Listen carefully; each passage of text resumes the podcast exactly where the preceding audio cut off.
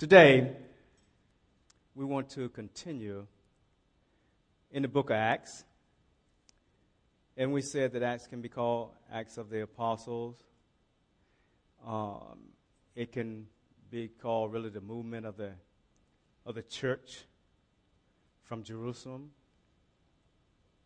all the way to the othermost parts of the world. We call it the Acts of the Holy Spirit because it can be called that also.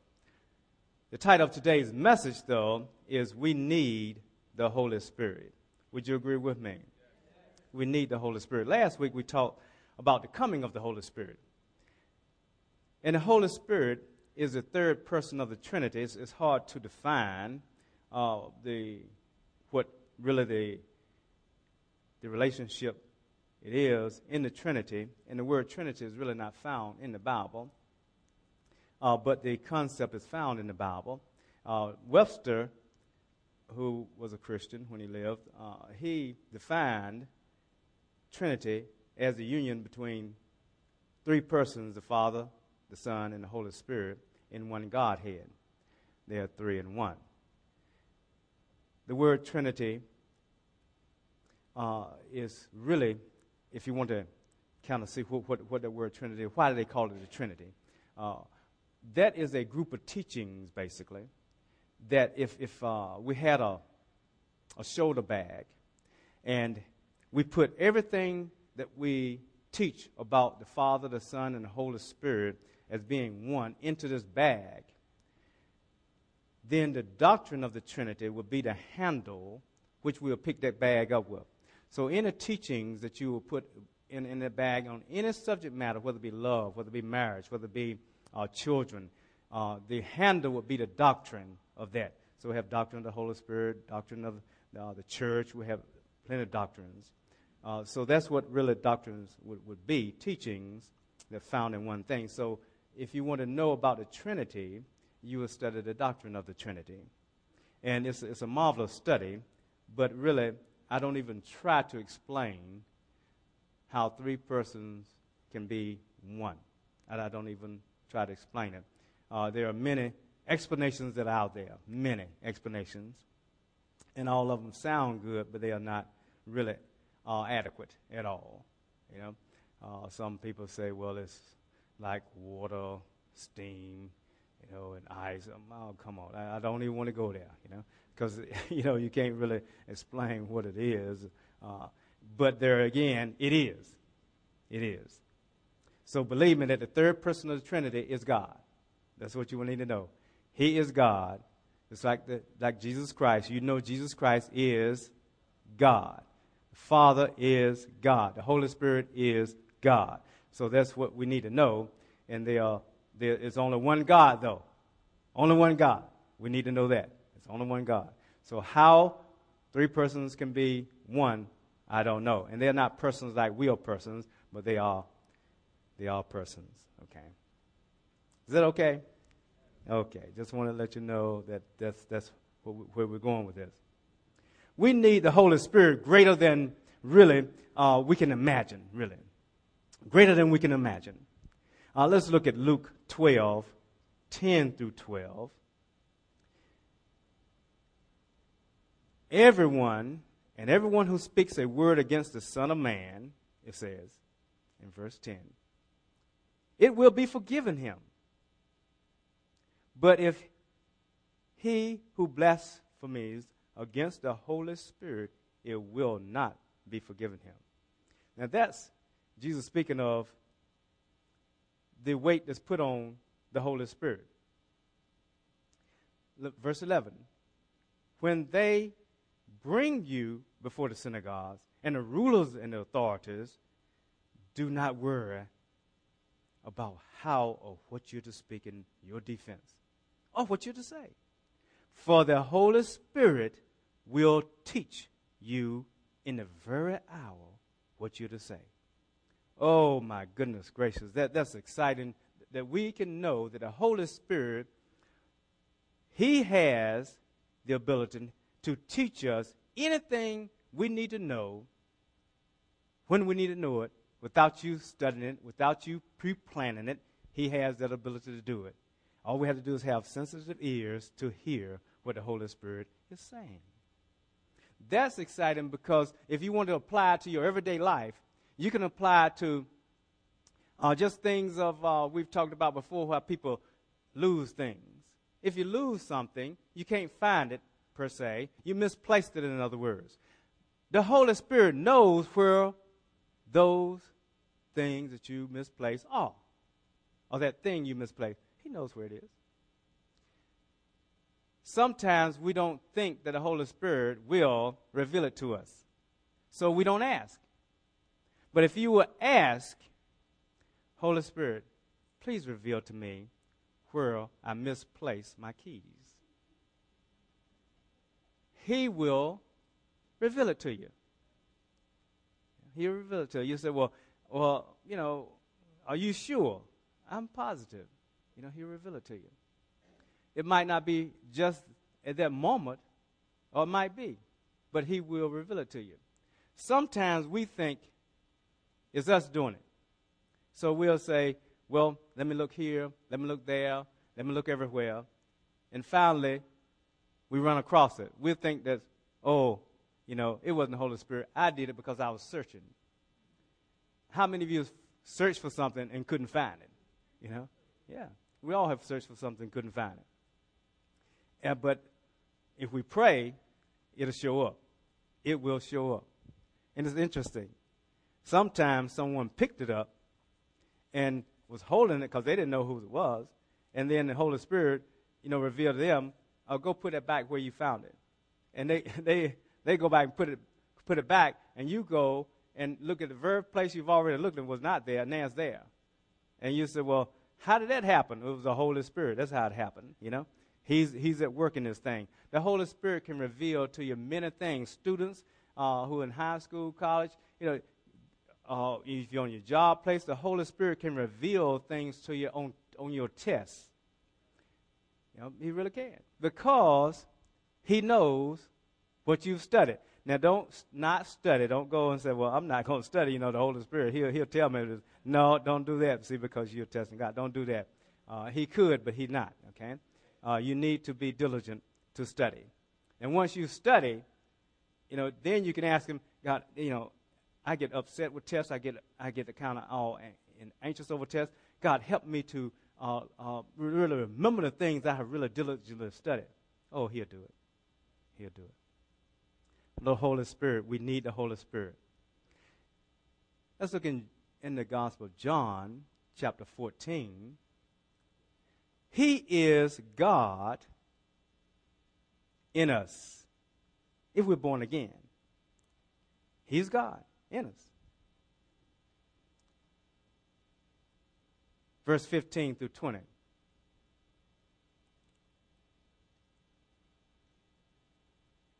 If you love me, you will keep my commandments. And I will ask the Father, and he will give you another helper. The King James will say another comforter, that he may be with you forever. Let's stop there. That another is not speaking of, uh, I'm going to give you a substitute that's not like me, but, you know, he would do. No, another is really equal, equal in quality, equal, it's the same kind. In other words, I'm, I'm a comforter, but I'm going to give you another comforter, just like I am, the same as I am and he will comfort you. Paraclete. He, he will act as my substitute. He will plead God's cause to you. Now, there's another uh, verse in the New Testament in the epistles in 1 John chapter 2, 1, and it says that he is our advocate. We have an advocate, the Holy, you know, the Father, Jesus Christ, who will be an advocate for us. Well, that is a different, uh, really, meaning of Jesus Christ. Jesus Christ is the comforter. And he's our pleader, our advocate. He's our substitute. uh, really because he goes before us and plead our cases before God. That's in First John chapter 2, verse 1. He is like a lawyer. He pleads our case before the Father. But in this particular uh, verse, in the Gospels, it means he's pleading God's cause to us. That's what the Holy Spirit does. And he's also our encourager. He's also uh, our exhorter. He exhorts, he comforts, he encourages. He is God. And I'm so happy he's that. Look at verse 17. That is the spirit of truth. So, what is truth? His word is truth, isn't it? His word is truth. And Jesus is the word, isn't he? So, he really is the spirit of Christ, because it's another verse, he's the spirit of Christ. He's the spirit of God, and he's sent from Christ, but he's also sent from, from the Father. Uh, it's all these scriptures, and we're not, not going to go over today, but, you know, you can do a study on the doctrine of the Holy Spirit. And it'll, it'll reveal to you more about him because the more you study, faith comes by hearing, hearing by the word of God, and it's, it's good. But he's the spirit of truth. So I want to know the truth. And so, uh, if there's if there's a lie, if there's deception, he's not the author of it. He's the spirit of truth. That's what he is, the spirit of truth. Whom the world cannot receive because it does not see him or know him, but you know him because he abides with you and will be in you. He is God in us. And that is, that is no other um, so called religion can claim they have their small g in them. You know? They can't do that. If they really knew, they would have a spirit in them, but is not the Spirit of God.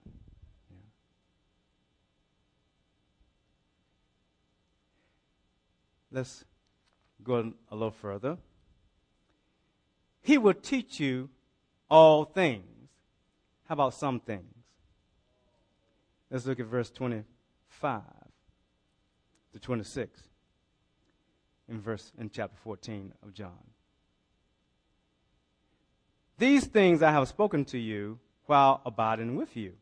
But the helper, what's another word for the helper? Comforter. Okay, he's a comforter exhorter, encourager, the Holy Spirit, whom the Father will send in my name, he will teach you all things and bring to your remembrance all that I have said to you. Do you want to hear everything? I, I need uh, one of these uh, handhelds. Can I, can I handheld? Uh, we, we need to. You can still hear me, right?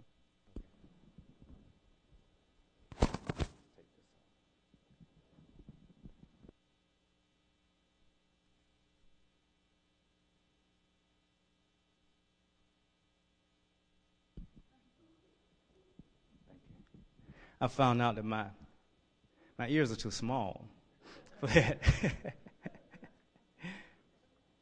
But it's okay. It's okay.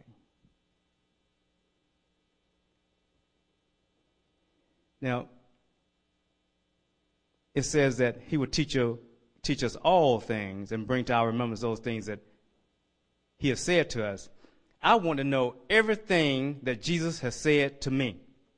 Because if I don't know everything that he said to me, the Holy Spirit can't bring to, his, to my remembrance that which he said to me. Do you understand what I'm saying? See, what I want to do is read everything in this Bible because Jesus, my Father, has written this down for our benefit, for my benefit. So therefore, I want to go from Genesis, I want to go to Revelations, all the way through every single word and I want to understand every single word. I might not understand all the concepts. I might not understand everything he's saying, but I want to read every word and try to understand every word I can so that I'll know what he has said to me. That's why I want to read from Genesis to Revelation. That's why I don't want to just open the Bible and just turn to something and start reading and, and make that my devotions.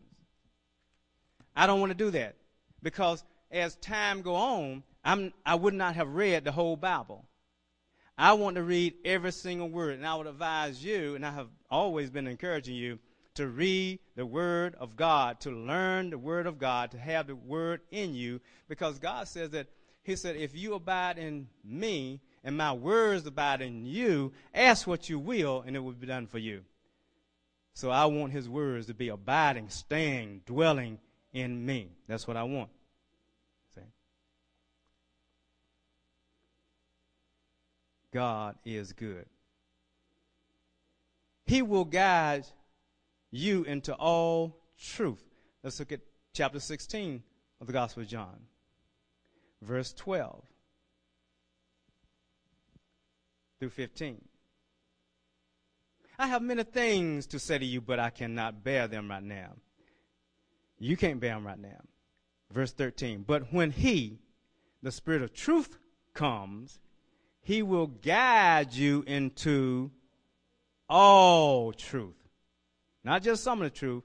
He will guide you into all truth. So we have, when we are born again, we have the Holy Spirit inside of us, and He will guide us into all truth. He's not going to guide us into deception. He's not going to guide us into error. He's not going to guide us where we're not supposed to go. He's going to guide us into all truth.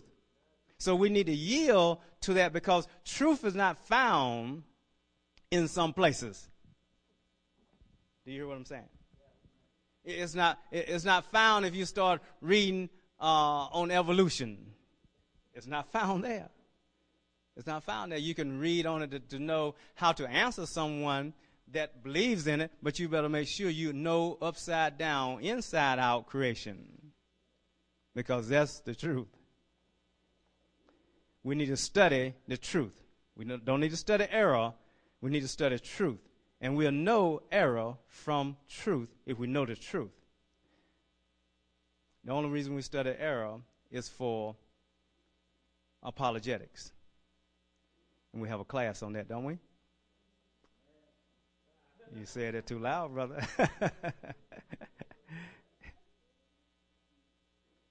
That's important. That's important to know how to how to answer people who who ask you because uh, they'll bring you all sorts of stuff, bring things to your door, door also, and telling you about this and that. And you know you don't want to hear about this and that, you know, because you already know about this and that because you studied in Elder Sam's class, and so you know that. Let's go a little further.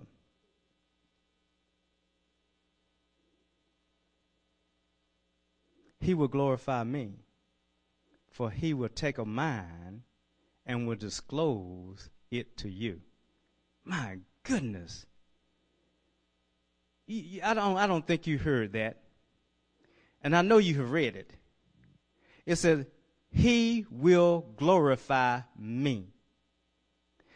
If we are saying things, doing things that does not bring glory to Jesus Christ, it is not good. It's not good at all. It's not of Him.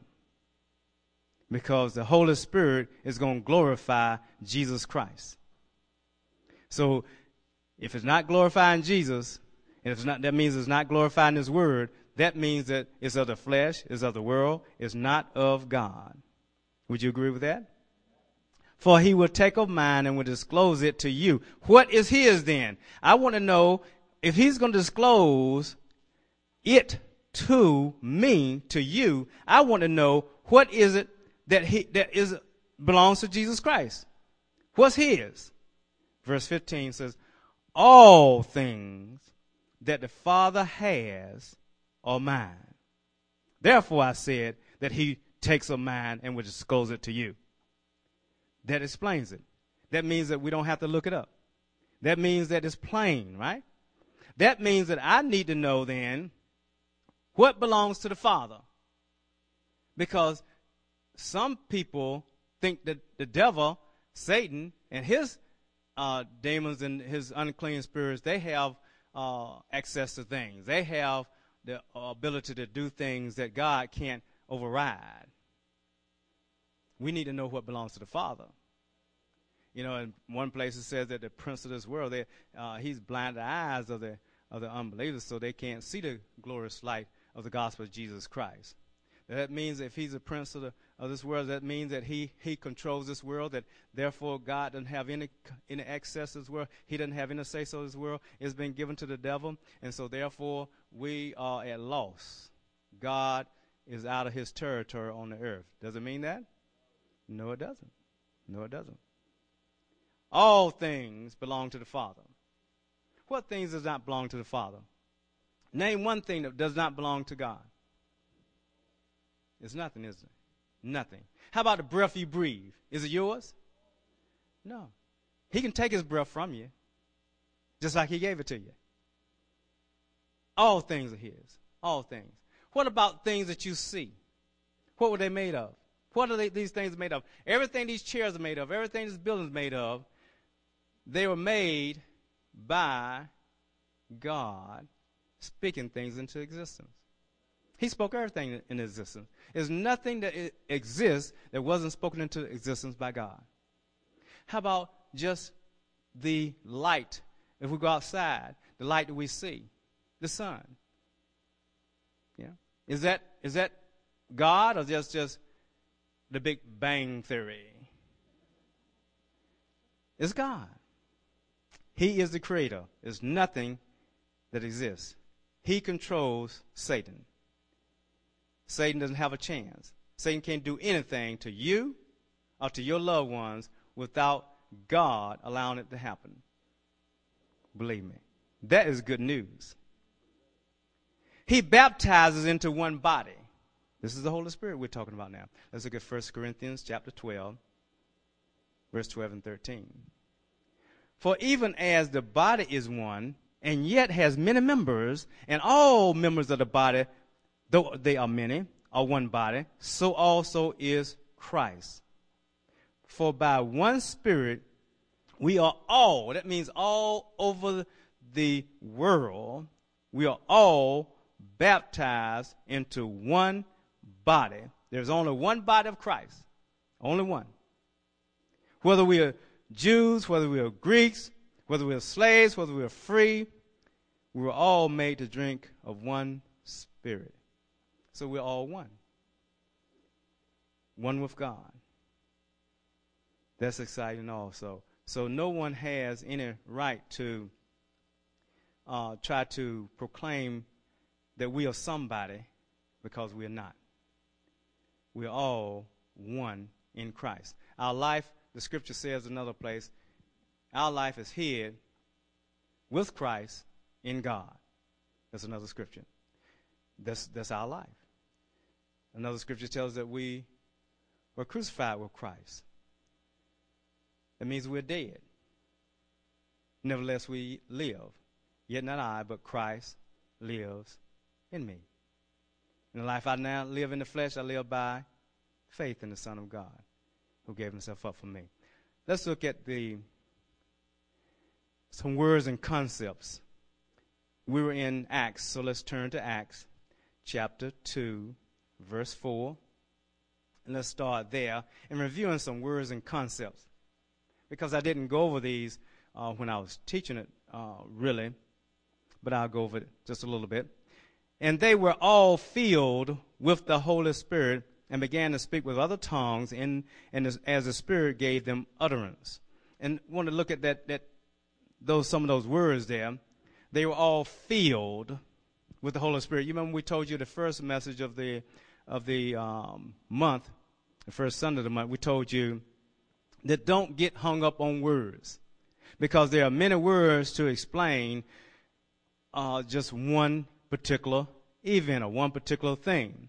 this says filled, but when we read in, in chapter 1, verse 5, it said they were going to be baptized not many days from here with the Holy Spirit. So we have filled. We have also, uh, we have baptized. There's another place as we get to it, not today, but we'll get to it uh, later on. It tells us that he fell upon, that's in uh, Acts 11, 15, 8, 16, 10, 44. Uh, another one said it, he came on. That's in uh, Acts 19, 6. Let's look at another one in verse 17 of this chapter 2.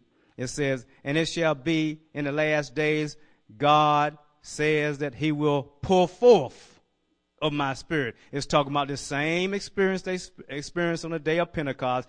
The Holy Spirit was poured forth. He was, in other words, they were baptized. Yes, they were filled. Yes, he fell upon. Yes, he, it was poured forth. The Spirit was poured forth.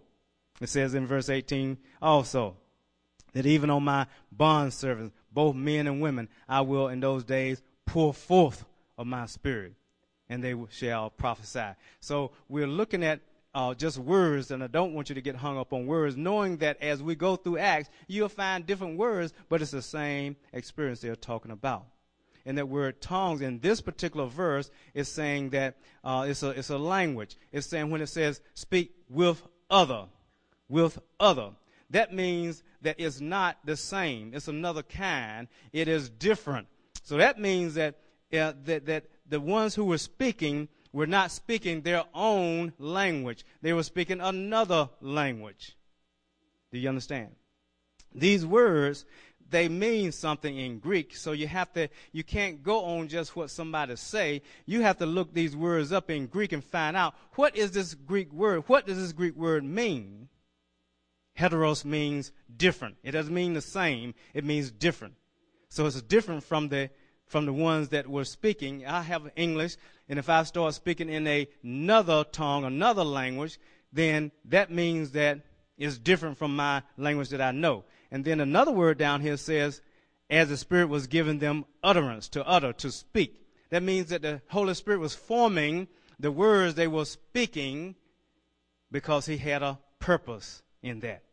That's what that means in this particular verse. Now, some people will say in verse 8, if you look down on verse 8, which is not on your notes, not on my notes, but it says, And how is it that we each hear them in our own language to which we are born?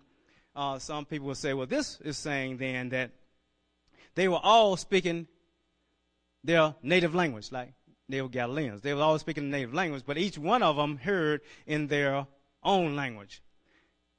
It can be like the 120 people, they're all speaking and they're praising God, they're glorifying God. And so what happens is that uh, the Holy Spirit makes each one of the people who are from every nation under heaven makes them hear in their own particular language. That's what they say with this one. But we have to keep it in the same context because the same context is that which we read up there. So that means that each one then, each person was speaking in a strange language to them who were speaking. Now I don't know how that happened. I don't. I really don't know because I can. You can take 120 people, and they can all be speaking in in the same language, like English, let's say, because we'll, we, most of us speak in English, and uh, we can say, we can be glorifying God, and we can glorify God speaking differently. You remember last Sunday when we received communion, we were giving glory to God, giving thanks to God. But we did it one at a time. Why? So that everyone can hear what was being said. Suppose I said, Everybody glorify God at the same time with whatever thanks you want to give to God. And we'll all start giving glory to God. And I was standing here trying to determine who was saying what. That'll be hard, wouldn't it be? So I don't know how God miraculously did this with every every nation under heaven. They were hearing in their own language and they were all speaking. I don't know. Regardless of what the Holy Spirit did, the, the important thing is that they were amazed and God got the glory because it was a miracle. That's what it was. It was a miracle. So I don't care what you believe about whether they were all, you know, speaking different language, where they're all speaking the same language and, and they hear it differently. It doesn't really matter. That's not the, the most important thing. The most important thing is that it was a miracle from God. They were in awe, the people who were hearing, and so therefore they were saying, "What is this? This is un- this is unbelievable. It can't be them. God is doing something." That's what's important, and that's what you need to know that God is doing something. He's doing something in your life. He's doing something in my life. He's, he was doing something in these people's lives because he was, he was birthing the church and he was, he was, he's going to multiply this church in a few minutes. That's what he's going to do. Let's pick up where we left off. We left off. Well, there's some more words also. You remember I said prophesy?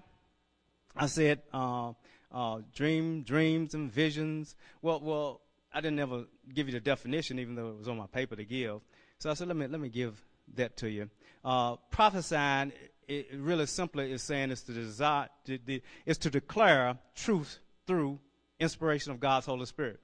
So the Holy Spirit gives you inspiration to say something for Him to someone else, and it may be prophecy, it may be that which may uh, happen uh, later it may be something that exhorts, something that encourages, something that comforts. Like in 1 Corinthians. Visions, uh, it, it, visions are sights to the mind. The mind is seeing something. A dream is something that, that, that uh, is seen at, at sleep. And it says dream, dreams, dreams are visions while sleeping. That's what those words mean. And you can uh, look up further those, those, those words. Let's look in verse 2, chapter 2, verse 5. Let's pick it up there and go um, through because that's what we did in communion. Uh, we finished up there. We're gonna we're gonna keep going from there and go in in chapter two. Let's pick it up where we left off. We went to 22. Let's pick it up uh, at 22. Moses said, we're in chapter 2, verse 22. When Israel, men of Israel, this is, this is Peter speaking, men of Israel, listen to these words. Jesus of Nazareth, a man attested to you by God with miracles and wonders and signs which God performed through him in, the, in your midst. Just as you yourselves know, this man delivered over by the predetermined plan of God and the foreknowledge of God, you nailed to the cross by the hands of godless men and put him to death. But God raised him up and, and, and putting an end to the agony of death since, since it was impossible for him to be held in his power. For David says, I saw the Lord always in my presence, for he is at my right hand, so that I will not be shaken. Therefore my heart was glad, and my tongue exulted. Moreover, my flesh also will live in hope because you have not abandoned my soul to Hades. Now, who is this? Who's David speaking of? Yeah. Now, was he prophesying or what, what was this he was doing? Was David a prophet? Was he a king? Or what, what, what was David? Have, have you ever heard anybody say, well, David was a prophet? Have you ever heard that? Okay. Let's look in verse 29. Brethren, I may confidently say to you regarding this patriarch David that he both died and was buried. And his tomb is with us today. Now, what it's saying here is that David wasn't speaking of himself. He couldn't have been speaking of himself, even though he was in the first person all the time. Uh, he, he was not speaking of himself because he can't mean that, that he didn't undergo decay. Yes, he under, undergo, under, underwent decay because his tomb is with us today. Verse 30. And so, because he was a prophet, because he was a prophet and knew that God had sworn to him with an oath to seat one of his descendants on his throne, he looked ahead and spoke of the resurrection of the Christ that he would neither abandon to Hades, nor did his flesh suffer decay. This Jesus, God raised again, which we are all witnesses today. That's something that uh, we sometimes read over. That in, in the Old Testament, in Psalms, a lot of times, it, it is, he's speaking prophetically. He, he's prophesying, you see. And David, you can say um, now with a surety that David was a prophet. He was a king. He was a prophet. Was he a prophet? How do you know he was a prophet? Because I said so? Because the word says so. Okay. That's good, isn't it? David prophesied. Oh, that's cool. Yeah. That's cool. Even though I told you I was going to tell you something I had over here written that was important.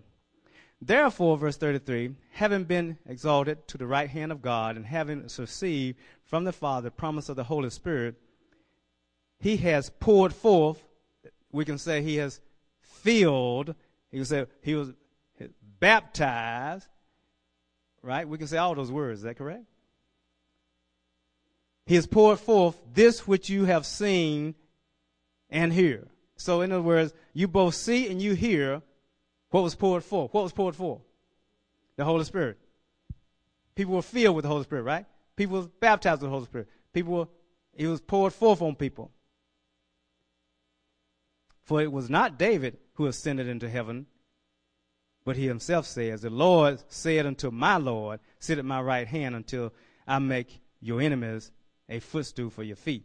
Therefore, let all the house of Israel know for certain that God has made him both Lord and Christ, this Jesus whom you crucified.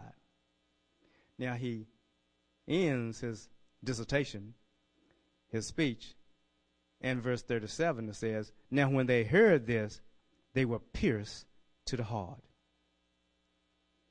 Now, why were they pierced to the heart? Do you think they were pierced to the heart just because he said something? You see, we can go back in, in Scripture, we can go back to uh, the Gospels, and Paul, uh, uh, you know, Jesus said some things. We can go further in in um, in Acts where Paul said something, but did it pierce anybody to the heart?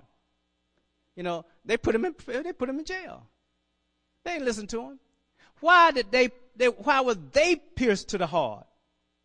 If if the word is read like we're reading the word. Right? Are you pierced to the heart? You see, if you say something through the scripture, when you read the scripture, are you pierced to the heart? When somebody reads to you, are you pierced to the heart? When, when you listen to TV, when you listen to uh, a tape, when you, are you pierced to the heart just for the reading of the word? Or does the Holy Spirit has to do something to pierce your heart? I'm saying it's the Holy Spirit. We need the Holy Spirit. We need the Holy Spirit. When they heard, they were pierced to the heart and said to Peter and the rest of the apostles, Brethren, what shall we do? In other words, I got to have this. I, I, I'm convicted. You don't have to say any more. Just tell me what should I do. Isn't that what you want to happen when you speak the word of God? That's why we tell you, you know, give the Holy Spirit a chance. Speak the Word of God. Speak the Word of God in your household. Speak the Word of God to your mate. Speak the Word of God to your children. Give the Holy Spirit a chance. If you're speaking out of the flesh, you don't, you don't give him a chance. Because he's not going to pierce their heart with your flesh. They will be pierced, you know. but a lot of times people are they get angry, they, they, they get mad, all kind of household domestic violence take place because of people's words. Is that true? But if you speak the word of God, you get the Holy Spirit an opportunity. You give him opportunity. If you would demonstrate the word of God, you give him an opportunity. It says so in First Peter and throughout the scripture that we need to be doers of the word, not just hearers of the word. Is that correct? Okay. Verse 38 Peter said to them, Repent. What is repenting? Repenting is changing your mind. Repenting is changing your mind. Please don't tell someone repenting means turning to another direction, turning around. Don't tell about it means that. Because people can change directions without changing their minds. And it doesn't do any good because later on they will go back in the same direction because their mind was never changed. That's why God tells in Romans 12 that we need to renew our minds. It's the mind. The battleground is the mind. That's what the Spirit of God is after. He's after our mind, our will, and emotions. That's what Satan is after. Our mind, will, and emotions, our heart. Because what happens is that he knows if he has your heart, he has you. Out of the abundance of the heart, the mouth speaks. All evil things, every evil thing that anybody can do comes out of the heart. That's what the word says. So the battleground is the heart, is the mind. So repentance is changing your mind. When you change your mind on a topic, they're saying, Peter saying, repent. Change your mind about this Jesus whom you crucified, who you didn't believe was the Messiah. Change your mind about him. And be baptized in the name of Jesus Christ for the forgiveness of your sins, and you shall receive the gift of the Holy Spirit. That's what he said. That's awesome. That's what God is after us to do. Anytime we have sin in our life, change your mind about that. Repent. Not just ask for forgiveness. Not just ask for forgiveness. He didn't start off with ask for forgiveness. He started off with repent. Change your mind. Asking for forgiveness comes later after changing your mind. Asking for forgiveness don't do anything if you keep asking the same thing, forgiveness for the same thing over and over again. We'll, we'll, we'll, we will forgive them, but it, nothing changes. We won't change, don't we? Verse 39. For the promise is, oh yeah, this is one I said it was important. Oh, it's so important. I want you to listen. For the promise, I'm getting ready to tell you. Got to listen now. For the promise is for you. Do you hear what I said? It's for you. But look what it said about these next three words. And for your children. Oh. You know, I read that many times before, but it didn't stand out. It didn't stand out. And then I was reading it, something else stood out. But then I was reading it again, and it's, it's for you and your children. He wants you to partake of this, but he wants your children to partake of it also. You know, what happens to you supposed to happen to your children. Your children are part of you. It's a family thing. You remember when the jailer, you know, uh, invited the the, uh, the, the apostles or the disciples to to his house? Uh, who got saved? His whole household got saved. How about Cornelius? His whole household got saved. That's what I want. I want all of us to understand that our children are important to God, and what happens to us is supposed to happen to our children. And for all who are far off, not just not just you Jews, because he was talking to the Jews, not just you, but to those who are far, off, the Gentiles also, as many as the Lord our God will call to himself with the gospel call. Everybody, it's for everybody. Verse 40. And with many other words, he solemnly testified and kept on exhorting them, saying, Be saved from this perverse generation. What kind of generation was it then? What kind of generation is it now? perverse. 41. So then, those who have received his word were baptized. Now, wait a minute. Those who received it, why didn't it say everybody was baptized? Huh? From, from reading, not everybody, did what? Received. How can that happen? How can everybody under, you know, the, the, the, all these nations, the tongues on the nations, all the, these, how can they all hear, but all not be pierced? How can they not all receive? Yeah. Just a thought. They were baptized, and that day there was added about three people to the church. How many? 3,000 souls. That's a lot of people it. Oh, the church is on the move now. Oh, it, the church has been birthed. Woo, my goodness gracious, it's growing. Verse 42. They were continually devoting themselves. That's devoting now. Devotions, you know, you have devotion. Devoting themselves to the apostles' teaching. That's number one. I wrote it in my Bible. Number one. And number two, to what? Fellowship it's important. Koinonia is very important. Very important. You can't be an island by yourself. You can't get off by yourself and say, I don't, you know, I want to be by myself. I don't want to be around those Christians, but those Christians, you know, they, they, they got problems. No. We all have problems, yes, but you do too. And we all are going to encourage one another. We're all going to exhort one another. We all are going to comfort one another because we're all part of one body of Christ. So we need to be fellowshipping together and breaking of bread and to prayer. Four things. The apostles' teaching, not to just, not to just, you know, uh, going out watching a football game, watching a basketball game. You know, that's okay if that's what you want to do. But it, they, they were devoted to what? The apostles' teaching, to fellowship, to breaking of bread, and the prayer. Verse 43. Everyone kept feeling a sense of awe and many wonders and signs were taking place through the apostles.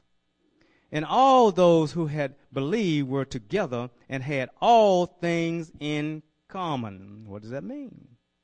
And they began selling their property. That means uh, having all things in common. What was mine was yours, what's yours mine. We all have this thing in common. Why do they need to do that? If all these people come from all these, you know, nations under heaven. They're all there for the day of Pentecost. They're going to stay in the length of time. After a while, you know, their provisions going to end. So now they're going to have to be taken care of. Who's going to take care of them? And they began selling their property and possessions and were sharing them with all as everyone might have need. So because of what was going on there, because of this birth of the church, because they needed to learn the apostles' doctrine and all this stuff before they go back to their own nation and take the gospel there. They need to learn something. For, for, verse 46. Day by day, continuing with one mind in the temple and breaking bread from house to house, they were taking their meals together with gladness and sincerity of heart. They were praising God and having favor with all the people, and the Lord was adding to their number day by day those who were being saved. This is a count of what was going on during then. Some people would take out of context this and they want to start I guess they call them communes, you know, where well we're gonna have everything in common. That's what we're supposed to do. That's what the church's supposed to do. Just like the Book of Acts, and they're supposed to, you know, uh, grow vegetables together and eat together and all those kind of things. Nobody have the, um, you, you, take things out of context. uh, that, that's not what's going. That's not what God called people to do to isolate themselves in communities. See, um, usually, usually, sooner or later, uh, it's exposed that they got off. They they went off into the deep end, you know, because they're not supposed to be done. It's not scriptural. Keep the word of God in context, people. Keep it in context.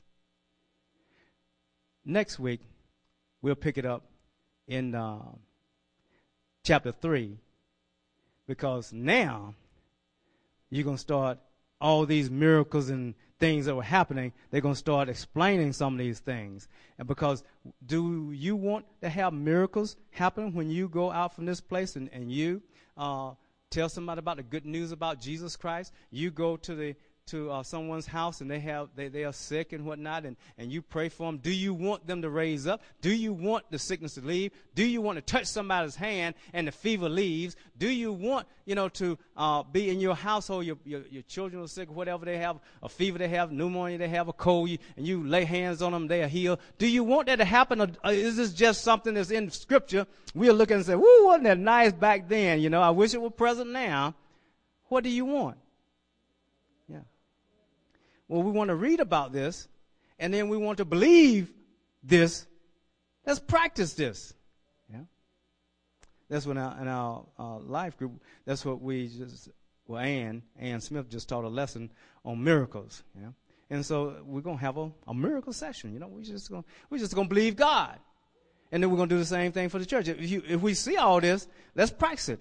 Let's practice. Let's practice now going out and let's practice. Let's practice our words piercing somebody. Can we practice that? Our words piercing somebody. You know. The let's uh, let me change that. Let me change it because I, uh, I already see. I already saw that. I saw it. Thank you, Holy Spirit. Let's practice God's words piercing somebody. Let's practice that. Okay. Thank you, Holy Spirit. He, he, he'll, he'll teach you. He'll tell you. He'll correct you. He'll say, oh, don't you say that, boy. You know. Because they're weird, weird they, they, they, they, might be piercing, but it's not mine. Okay, let's stand. Let's stand.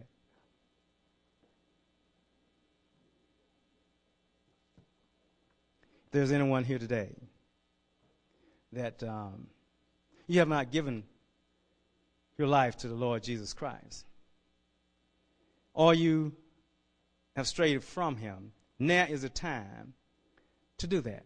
Now is the time to do that. And I would like to pray for you. If you have not given your life to Jesus Christ, or if you have not been living for Him, just raise your hand and put it back down. I'd like to pray for you. Anybody? Because I would like. I'm not going to embarrass you. Anybody here that's like that? You have not done it. Just raise your hand, put it back down. Nobody going to see you. Anybody like that? Anybody? Okay.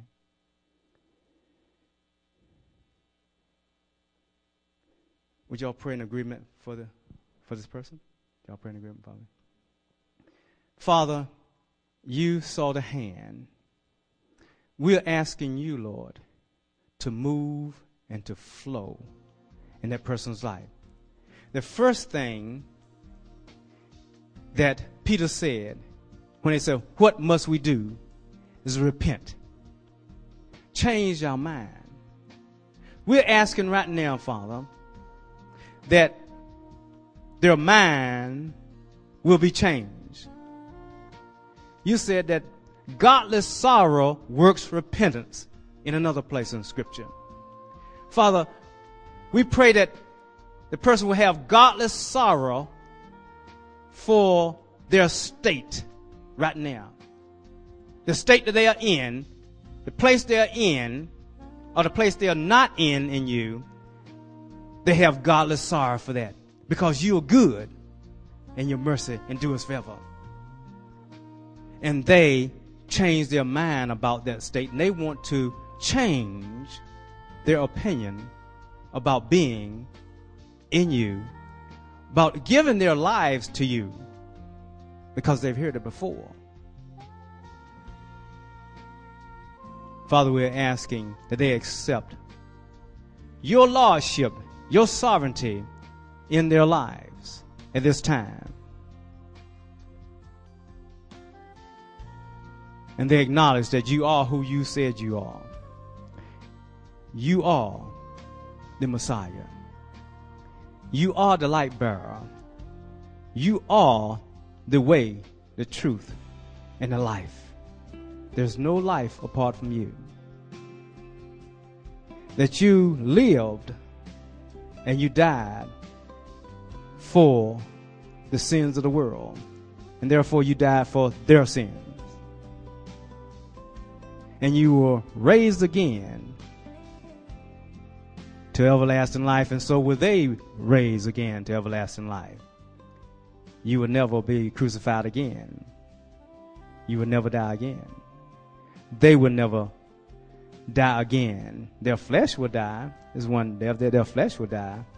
Oh, but to be to die is to be present with the Lord.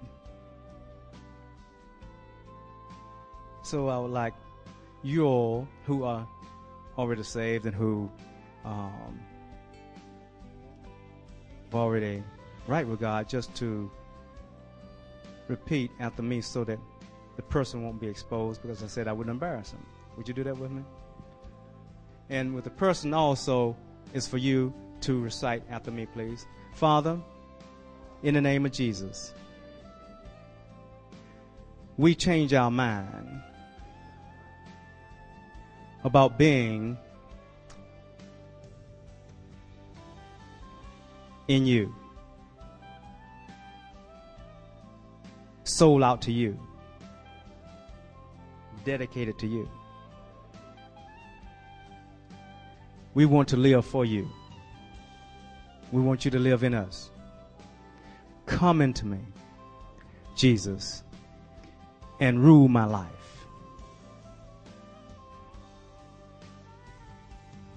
I believe with my heart that God raised you from the dead and you are living God. I believe that the Holy Spirit lives in me. Now, because I've accept, accepted you as my Lord and Savior, I welcome you, Holy Spirit. Lead me, guide me, teach me. Show me those things that are freely given to me by Jesus Christ. Teach me. Give me some woman to disciple me that I may be able to grow in you. In Jesus' name, everybody say, Amen.